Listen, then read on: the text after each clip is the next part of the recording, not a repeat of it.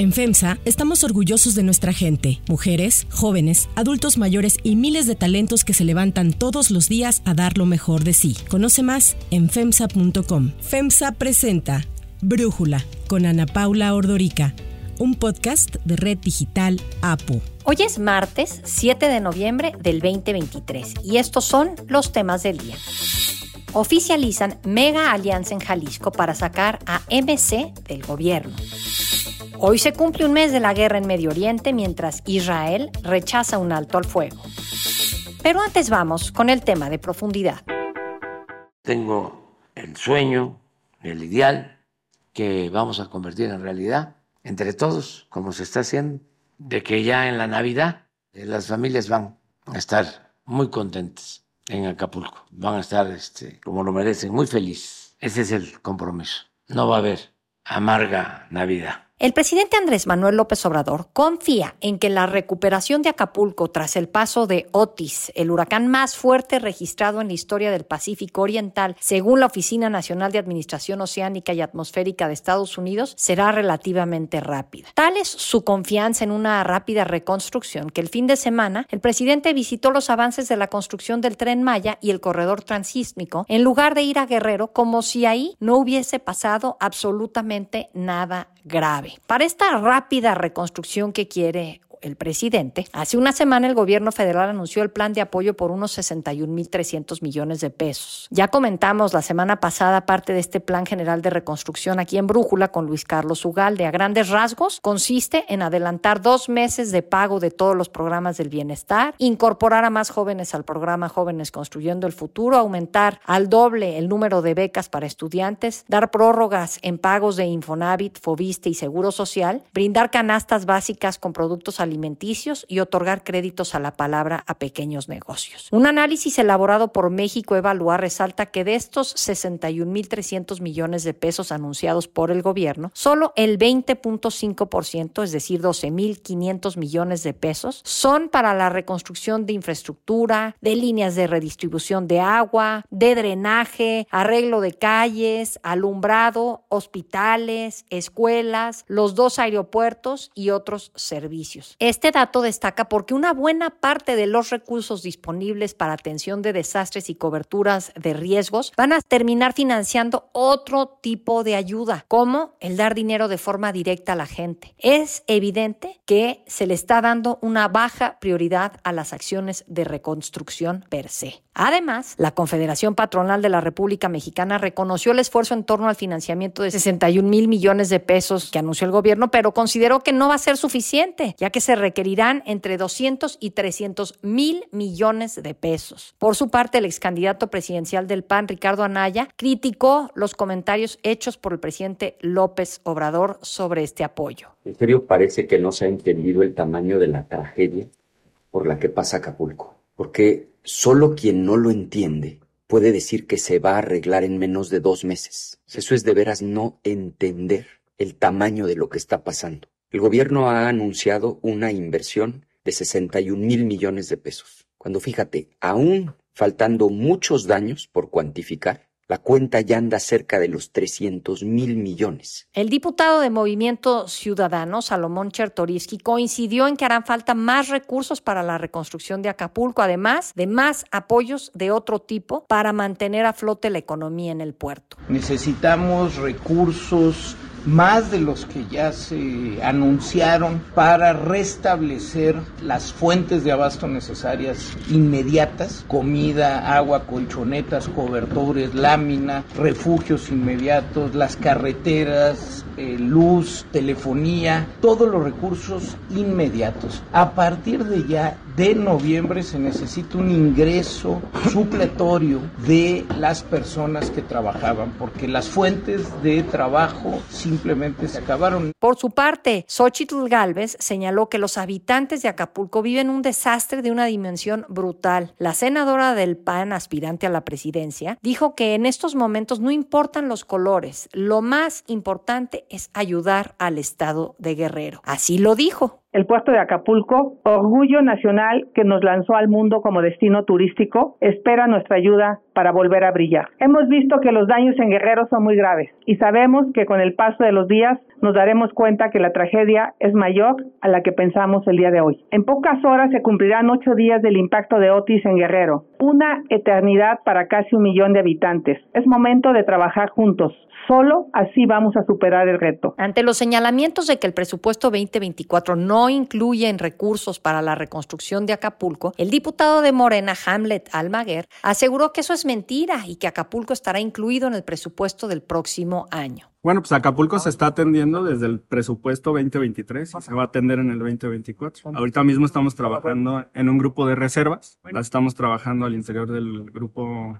parlamentario, tenemos igual nuestro límite legal para presentarlas y ya se están recabando las firmas para atender eso. Va a haber atención para Guerrero. Y es que hay mucha información que está circulando sobre las afectaciones y el tiempo que tardará la reconstrucción del puerto. Según datos de la Confederación de Cámaras Nacionales de Comercio, Servicio y Turismo, en Acapulco existen treinta y seis mil negocios. De estos, entre ocho y diez mil sí tienen seguro, por lo que alrededor de veintiséis mil empresas no tendrán forma de reconstruir porque no compraron un seguro. Van a ser los que van a tener que buscar algún crédito o algún apoyo, o de plano pues simplemente no podrán reabrir. Ante este escenario, algunas cadenas como Farmacias del Ahorro, Walmart, Soriana, bancos como Banamex han comenzado a reabrir paulatinamente sus sucursales. Cifras de aseguradoras estiman que solo dieciséis mil inmuebles y veinte mil vehículos están asegurados, aunque el daño alcanzó a más del noventa por ciento de las viviendas y el sesenta y cinco por ciento de la costa de Guerrero presenta daños. A pesar de que las mejores estimaciones hablan de que el servicio de hospedaje estaría disponible nuevamente al menos en dieciocho meses, el presidente dijo ayer lunes que habló y pactó con empresarios hoteleros la reapertura de treinta y cinco inmuebles en abril del año próximo para poder dar servicio a los asistentes al Tianguis Turístico veinte veinticuatro. Este tianguis iba a ser en marzo y ahora simplemente lo pospusieron para abril y dicen que sí se va a llevar a cabo, y por eso es que están comprometidos los hoteleros en tener abiertos sus inmuebles para el mes de abril. Hablé personalmente con los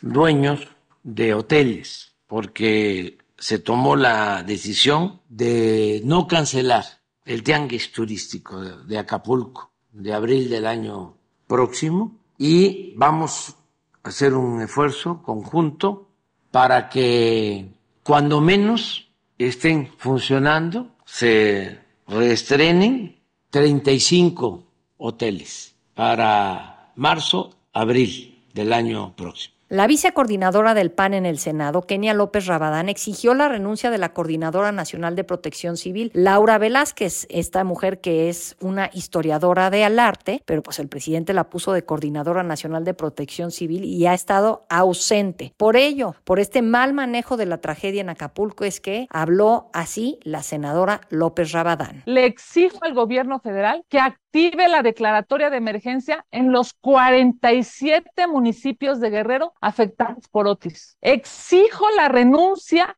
de la historiadora del arte Laura Velázquez, Coordinadora Nacional de Protección Civil, por su incompetencia y su inacción criminal. Tal es la diferencia entre el intento de minimizar lo que ocurre en Guerrero por parte del gobierno y lo que realmente pasa ahí, que una caravana de personas afectadas por Otis salió el domingo desde Acapulco hacia la Ciudad de México para demandar que en el presupuesto de egresos de la Federación veinte veinticuatro se asignen recursos para atender los daños causados por el huracán. La caravana, compuesta por comerciantes, habitantes afectados, políticos locales, llegó ayer a Palacio Nacional para exigir apoyo al gobierno federal. Se prevé que hoy se manifiesten en el Senado y la Cámara de Diputados. Sin embargo, el presidente López Obrador insiste en que el presupuesto para la recuperación del puerto de Acapulco tras el huracán Otis es suficiente y no hay límite para lo que se necesite. No hay límite, todo lo que se necesite para reconstruir la actividad económica, turística de Acapulco, atendiendo a todos, con preferencia a la gente más pobre,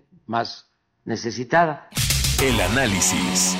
Para profundizar más en el tema, le agradezco a Jorge Cano, investigador del Programa de Gasto Público de México Evalúa, platicar con nosotros. Jorge, tengo la impresión de que el programa que anunció el presidente López Obrador para la reconstrucción de Acapulco peca de voluntarismo extremo. Pero yo quisiera que nos dijeras si crees que esto es suficiente, lo que anunció el gobierno, para la recuperación de Acapulco y de toda la zona costera ahí en Guerrero, y eh, si es sí o no. ¿Por qué? Lo que nosotros hicimos en nuestro más reciente estudio fue pues, revisar cómo ha evolucionado el gasto en reconstrucción por fenómenos naturales, y lo que detectamos es que los huracanes más costosos de la historia, como el Carl, como Matthew, que golpeó Veracruz en dos mil diez, pues tuvo un costo de hasta cuarenta y tres mil millones de pesos. Otros, como el huracán Vilma, de treinta y nueve mil millones, el huracán Alex, que golpeó Nuevo León en dos mil diez, de treinta y siete mil millones. Lo que nos indica, pues haciendo una relación así sencilla, que pues el huracán Otis, al ser uno de los más devastadores que ha golpeado las costas de Guerrero, pues podría tener un costo similar solamente en afectación a escuelas, hospitales, calles, etcétera, ¿no? Estamos hablando en términos de reconstrucción de infraestructura. Lamentablemente, el plan de reconstrucción y apoyo a la población afectada en Acapulco y Coyuca de Benítez solamente está destinando doce punto cinco mil millones de pesos para la reconstrucción de infraestructura, es decir, el veinte por ciento de del total de este plan. Esto, en primer lugar, pues parecería que va a ser poco para lograr hacer una reconstrucción efectiva, ya que pues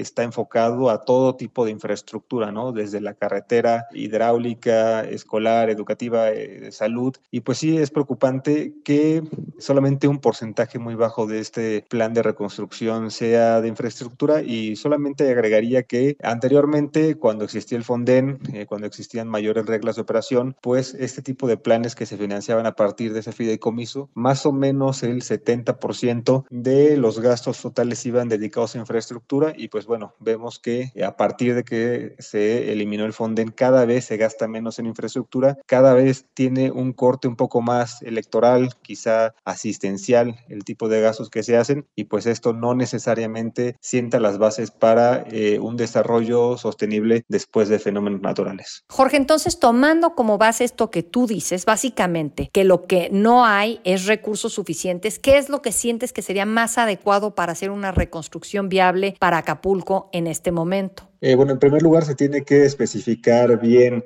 qué tantos municipios van a estar incluidos dentro de este plan de reconstrucción. Recientemente vimos que la declaración de emergencia pues fue reducida de cuarenta y tantos municipios a solamente dos. Esto posiblemente sea por las limitaciones presupuestales, y bueno, sería necesario que se especificara bien a qué tantos municipios se le van a destinar estos recursos. Obviamente es necesario que se anuncie un plan de reconstrucción de infraestructura mucho más ambicioso, ya que eh, regresando un poco ese tema del plan anunciado, pues parece que está un poco inflado por el tipo de apoyos que están dando. Por ejemplo, tan solo en extensión de I V A y prórrogas de pagos de cuotas a la seguridad social, pues son casi dieciocho mil millones de pesos. Esto no necesariamente implica que se vaya a destinar la infraestructura. También otro tipo de apoyos, como adelantar los programas del bienestar, que pueden ser favorables, pues no necesariamente van a beneficiar a las personas para el desarrollo de infraestructura. Y sobre todo preocupa que este apoyo a las viviendas, que tiene un monto muy reducido, hasta sesenta y cinco mil pesos por vivienda, pues difícilmente esto es suficiente para pues apoyar a todas las familias que pues perdieron su hogar, y sobre todo muchas familias que tienen casas con techos de lámina que se le pudo haber volado, puertas, inundaciones que afectaron eh, gravemente la infraestructura. D- difícilmente este plan de hasta sesenta y cinco mil pesos pues va a poder favorecer esta recuperación de la infraestructura. Por eso pues parece muy necesario que se haga pues un anuncio con obras específicas de reconstrucción, ya sea para el sector vivienda, de las personas que más lo necesitan, pero también pues cuánto se va a destinar para el sector de salud, de hospitales, de escuelas, de carreteras, el sector hotelero. Es muy importante que tengamos esta transparencia para saber si lo que se va a destinar es suficiente, y pues de momento con este monto tan pequeño y sin una desagregación, pues es complicado saber si es completamente insuficiente o no. Ahora, hubo quejas de que el presupuesto veinte veinticuatro no incluye recursos específicos para la reconstrucción en Acapulco. ¿Qué han visto ustedes en México Evalúa en este sector? ¿Se requeriría que hubiera un apartado específico? Y si sí, ¿de qué tamaño? Porque ahí hubo un diputado, acabamos de mencionarlo, Hamlet Almaguer, que dijo dijo que esto era mentira y que Acapulco va a ser incluido en el presupuesto del año próximo. Lo que nosotros detectamos es que el presupuesto para atención a desastres naturales en el ramo veintitrés, que se llama de mala forma Fonden, porque el Fonden ya no existe, pues sí tiene un presupuesto importante de casi dieciocho mil millones de pesos, pero pues este es el mismo monto en términos reales del que tiene en dos mil veintitrés. Muy probablemente a partir de esta partida presupuestaria es que se van a sacar los recursos para atender a Acapulco, pero pues eh, tomando en cuenta que el monto que le queda actualmente en dos mil veintitrés es como de siete punto cinco mil millones de pesos y que posiblemente la Secretaría de Hacienda obtenga a través de las coberturas por el bono y seguro catastrófico por ahí de catorce mil millones de pesos, pues tendría para dos mil veintitrés alrededor de veintiún mil millones de pesos. No es suficiente para el plan de reconstrucción, como te explicaba, más los dieciocho mil millones de pesos del siguiente año. Implicaría que incluso utilizando todo el presupuesto que hay para dos mil veinticuatro, pues apenas o difícilmente se lograría tener los recursos suficientes para la reconstrucción de infraestructura de Acapulco, pero con el riesgo de dejar sin presupuesto a esta partida para atención de desastres naturales y que, pues si lamentablemente ocurre otro fenómeno, otra catástrofe, pues que no haya recursos y sin el Fonden, pues que no haya de dónde tomar y que se tengan que hacer recortes para atender a estos fenómenos. Jorge Cano, muchísimas gracias por tu análisis y por platicar con nosotros. No, pues Ana Paula, un placer y este, invitarlos a que lean nuestra investigación en los números de erario. Ahí explicamos a detalle lo que era el Fonden, eh, por qué es necesario tenerlo, todos los recursos que habrían si se hubieran mantenido y bueno, eh, la necesidad de contar con estos instrumentos de previsión y gracias por la invitación.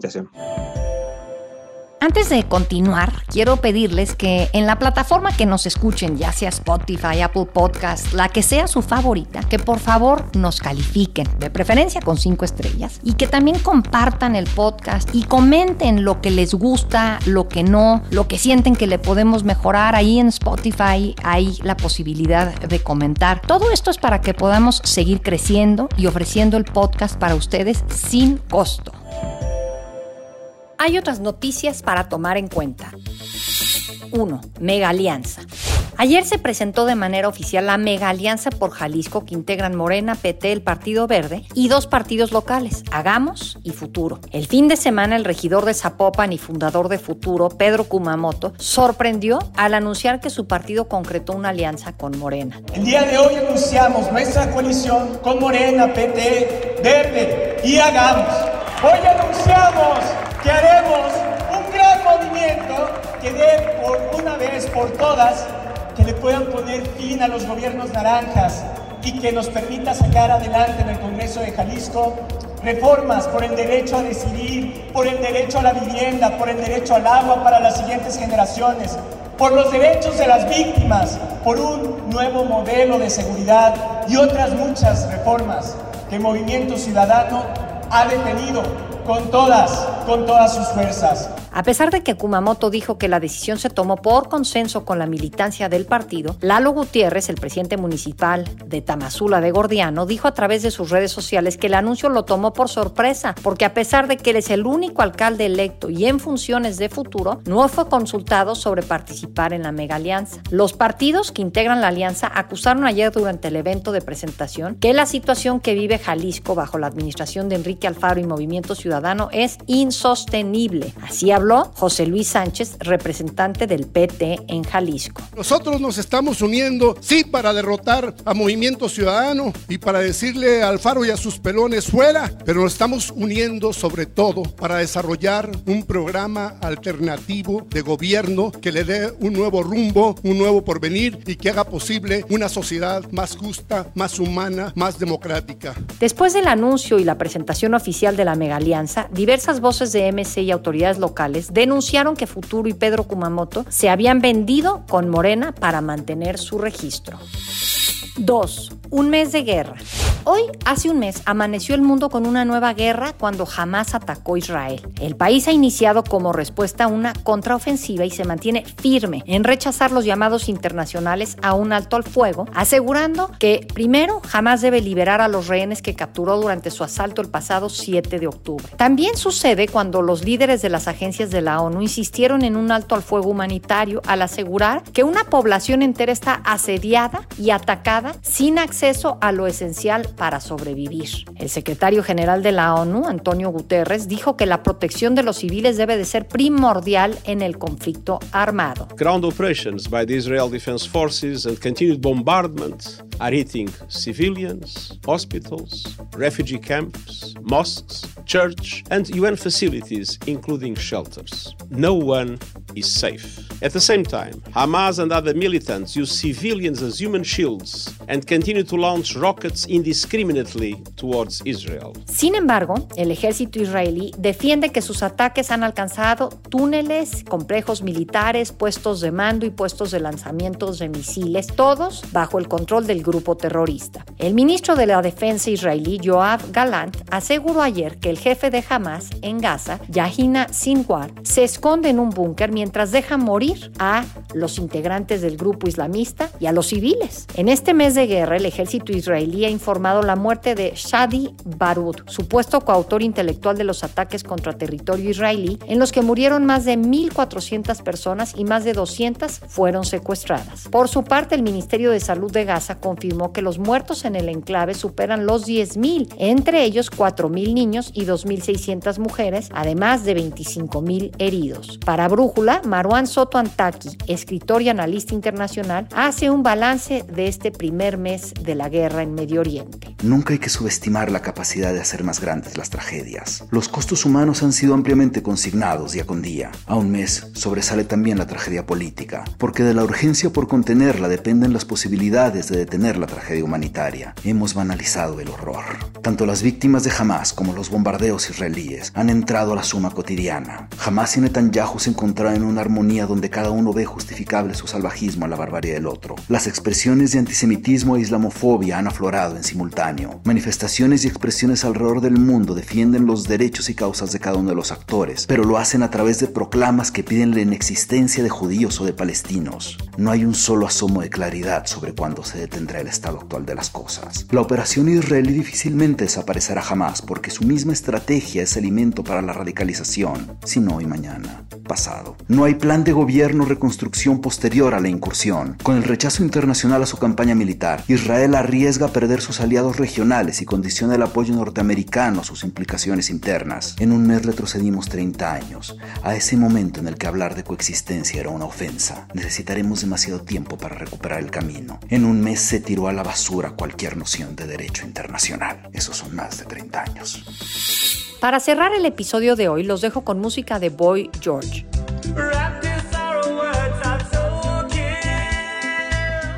El cantante británico Boy George informó que participará en la obra Moulin Rouge, The Musical, lo que marcará su regreso a Broadway después de dos décadas. Boy George, quien ganó el premio Grammy al Mejor Artista Nuevo en mil novecientos ochenta y cuatro, debutó en el teatro con la obra Tabú y participará en Moulin Rouge del seis de febrero al doce de mayo del veinte veinticuatro.